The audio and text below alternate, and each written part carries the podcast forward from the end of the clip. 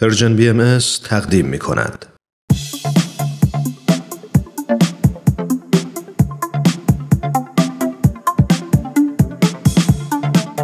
همراهان عزیز وقتتون بخیر. امیدوارم هر کجا که هستید خوب و خوش و سلامت باشید. سهیل مهاجری هستم. با یه قسمت دیگه از سری دوم برنامه به سوی دنیای بهتر در خدمتتون هستیم.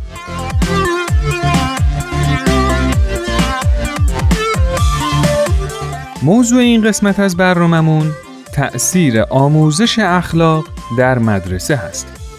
با ما همراه باشید.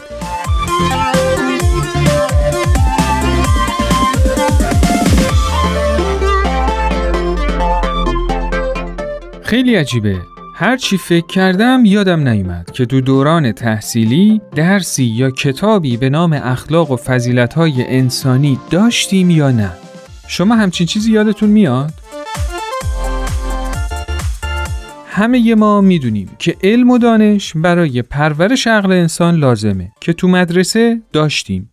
ورزش هم برای سلامتی جسممون لازمه که اینم داشتیم.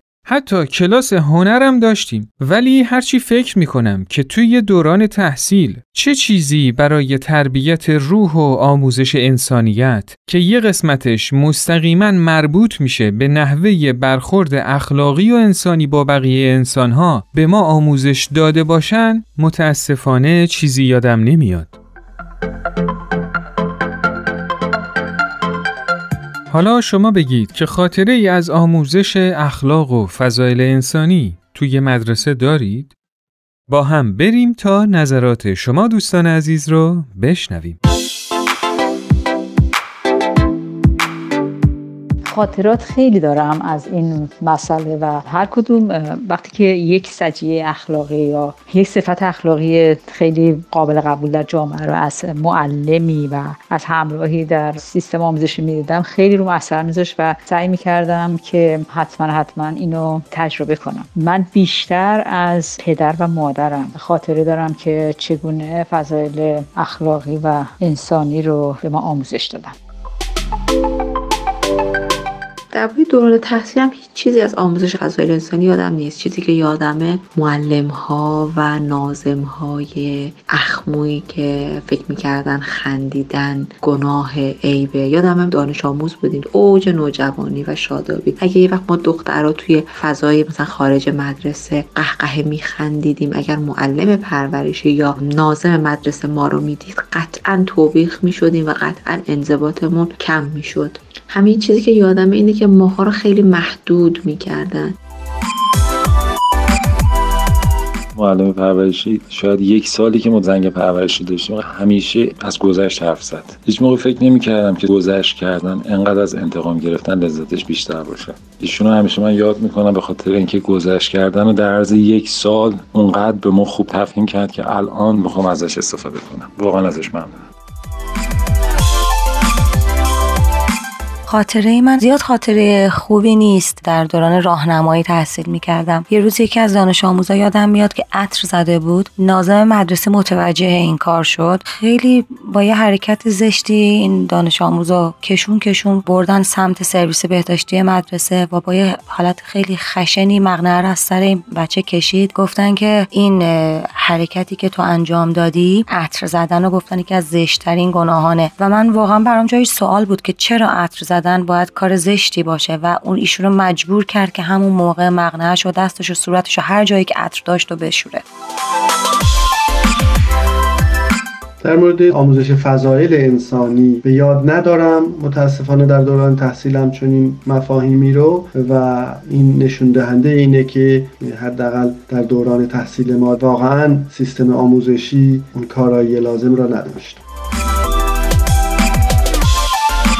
چیزایی که از مدرسه خاطرم هست خیلی بده. همیشه یه اجباری بوده یه ترسی بوده. اگه این کارو نکنید میرید جهنم. اگه این کارو کنید میرید بهشت. و اگر هجابتون رو رعایت کنید علم میشه بل میشه. یعنی تماما حتی اگه بگن دزدی بکنید یا نکنید خدا این کارتون می‌کنه یا اون کارتون می‌کنه. معلم های دینی یا پرورشیمون همش از طریق روب و وحشت می‌خواستن به ما یاد بدن و از همه بدتر اینه که بد اخلاق ترین معلمامون بودن. اصلا حوصله نداشتن تا جایی که من یادمه صبح که زنگ مدرسه می‌خورد و همه به صف می یه نفر میومد و قرآن می‌خوند. بعدش یکی از مسئولین مدرسه با ما صحبت می‌کرد که اکثرا در مورد رعایت قوانین انضباطی بود و یا اینکه در مورد یکی از کشورهایی که با ایران خوب نبود حرف می‌زدن و آخرش هم همه باید مرگ بر اون کشور می‌گفتیم و براش آرزوی نابودی می‌کردیم. البته هممون حتما تو اون سالها معلما و مسئولینی که بسیار انسانهای شریفی بودن زیاد دیدیم. انسانهایی که با رفتار و اخلاقشون به ما درس انسانیت دادن. ولی صحبت من در مورد اون افراد نیست. بلکه در مورد سیستم آموزشیه که همه ما توش تحصیل کردیم و از اونجا وارد اجتماع شدیم.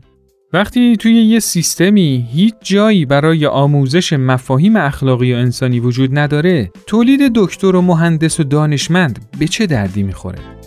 حتما شما بهتر از من می‌دونید مشکلاتی که دنیا رو روز به روز بدتر و خرابتر می‌کنه کمبود علم و دانش و عالم و دانشمند نیست بلکه کمبود اخلاق و انسانیت و احترام به حقوق بشره به نظر من آموزش و پرورش هر مملکت یکی از مهمترین ارگانهای سازنده جامعه است که میشه از اونجا جامعه رو مدیریت کرد. حالا فکر کنید دیدگاه و بینش سیستم آموزشی یه مملکت این باشه که انسان شریفترین و با ارزشترین مخلوق خداونده و آموزش و پرورش قرار این معدن پر از جواهرات انسانی رو استخراج کنه و اونو به بالاترین مقامی که براش در نظر گرفته شده برسونه. اون وقت چه تغییراتی باید تو مواد و محتوا و نحوه آموزش داده بشه و آیا با یه همچین سیستم آموزشی میشه به یه دنیای بهتر رسید؟ شما چطور می‌تونید به سیستم های آموزشی هر منطقه‌ای که زندگی می‌کنید در رسیدن به این دیدگاه کمک کنید؟ نظرات خودتون رو حتما برای ما ارسال کنید.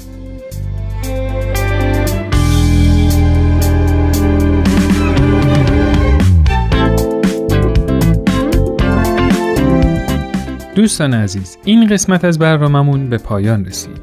شما می‌تونید این برنامه رو در تارنما شبکه های اجتماعی تلگرام و SoundCloud Persian BM دنبال کنید و از همین طریق هم با ما در ارتباط باشید نظرات و پیشنهادات خودتون رو برای ما ارسال کنید. تا برنامه دیگه خدا یار و نگهدارتون.